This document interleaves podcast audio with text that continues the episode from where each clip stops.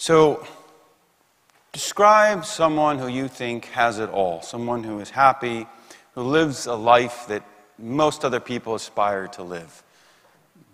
You might describe them in these terms. Well, they have money, they're wealthy, they've maximum pleasure and minimum pain, they're popular, they're powerful, they get what they want. Well, that's not what Jesus says about the kind of life that, we, that is blessed, the kind of life that indicates flourishing.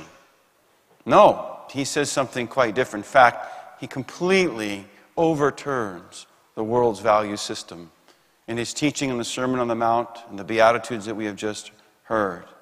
He says that blessed are the poor, the mourning, the meek, the hungry, the merciful, the pure, the peaceful, and the persecuted. And that if you are in among these groups or this, these attributes describe you, you should rejoice and be glad. So, poor in spirit is another way of saying humble. Think about it this way that when someone is lacking in wealth or power or status, they become more aware of their need for God. We delude ourselves by thinking that we are or can be completely self sufficient. Even just to survive, we need a hospitable environment, we need others, and we need God. Indeed, we need God to sustain our every breath. The proud are so full of themselves, there is no room in them left for God's grace. But the humble become vessels of divine life. And so, St. Paul in our second reading, he's writing to the Corinthians. He said, God chose the lowly and despised of the world, those who count for nothing. The mourning. Yeah, we have things, personal tragedies, difficulties we face that cause us sadness. But the kind of mourning that is blessed is beyond that. It is mourning over sin, our sins, the sin of the world, and the suffering that comes about as a consequence of that. So Jesus could weep for Jerusalem because he knew the hardness of the people's heart would cause great suffering for them. Jesus wept over the death of Lazarus because death was one of the consequences of human rebellion against God. I really like the country singer Johnny Cash. And one of the things I have in common with him is that he would wear black all the time. And I wear black all the time, except at liturgy, right? I've covered up my black. And he actually wrote a song about why he wore black. And basically, he, it's because he is mourning with those who are suffering. He even has a line in there. He says, I wear the black for those who never read or listened to the words that Jesus said. Right? He's sad that not more people have heard about Jesus and know Jesus. Near the end, he sings, he said, I love to wear a rainbow every day and tell the world that everything's okay. But I'll try to carry off a little darkness on my back till things are brighter. I'm the man in black. Blessed are the meek. Now, we don't really, unfortunately, understand meekness in its original sense. It doesn't mean weakness, actually. It means a gentleness and composure in the face of provocation. So, one of the great examples of meekness is this Imagine a, um, some kind of athletic contest, and an athlete on one side begins to taunt and ridicule another athlete, right? So the natural reaction is to, is to insult back or even to punch them, right? Or, or, or you lose your cool, and what happens usually in a contest? You end up getting some kind of penalty, right, for doing that. It doesn't actually help your team. So meekness would be this person is provoking you, but instead of getting off your game, you become more focused on what your purpose is and your mission is, and you play better. Right? That's how you get back at them, right? Scripture says, St. James says, For the wrath of man does not accomplish the righteousness of God. And Jesus says, Learn from me, for I am meek and humble of heart.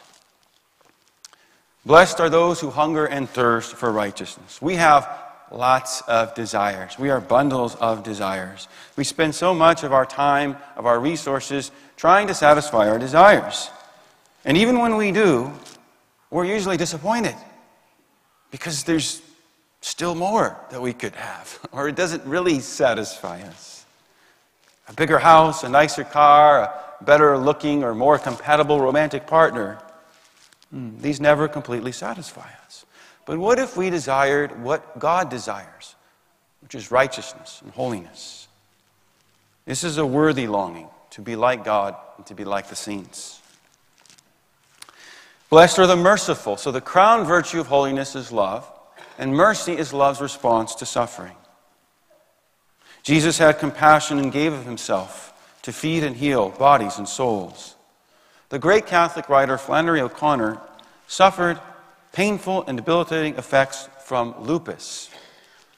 She once wrote this You'll have found Christ when you are concerned with other people's suffering and not your own. Blessed are the pure of heart.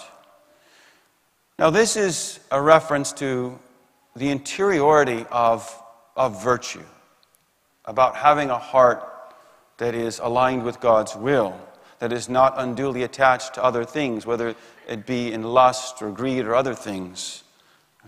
And really, it has to do with uh, the opposite of this uh, is to be a hypocrite, to be pretending or faking, or wanting to appear good, but really on the inside, again, having all of these disordered um, goals and ambitions and desires. Right? And so Jesus wants us to be clean from the inside. And when we are at peace with God and within ourselves, right, we can be instruments of peace. That's blessed are the peacemakers. In our families, in our places of work, in our communities. Peace in its fullness is harmony. And we will help enemies to be reconciled by seeing things from beyond their narrow perspective. Blessed are the persecuted. So even when we're gentle and loving with others, sometimes they will continue to seek our harm, especially when they are in rebellion against God. That's precisely what happened to Jesus. That's what happened to many of the saints, the martyrs throughout the centuries.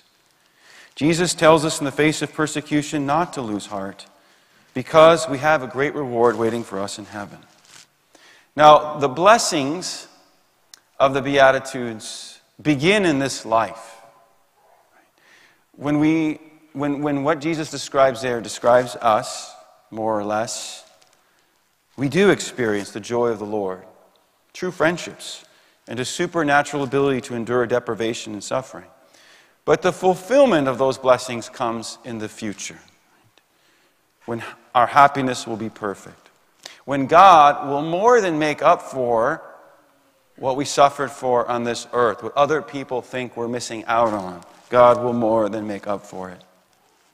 For Jesus says of those that they will possess the kingdom, inherit the land, they will be satisfied. They will receive mercy. They will see God.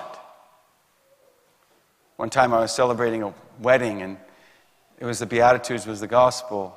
And as I read the gospel, blessed are the pure of heart, they shall see God. The four year old nephew of the groom yelled out, I see God. they will see God, and they will be called children of God. They will be greatly rewarded. In the 1980s, social science researchers H. Wesley Perkins and Alan Berkowitz put forth a, a, theory that they called social norming. It's kind of common sense, but they actually studied it. And what they said is this that people form their ethical views based on their perception of what other people are doing. And that they change both their norms, what they consider acceptable and unacceptable, and their behavior when they have perceived that other people's uh, behaviors have changed. Right?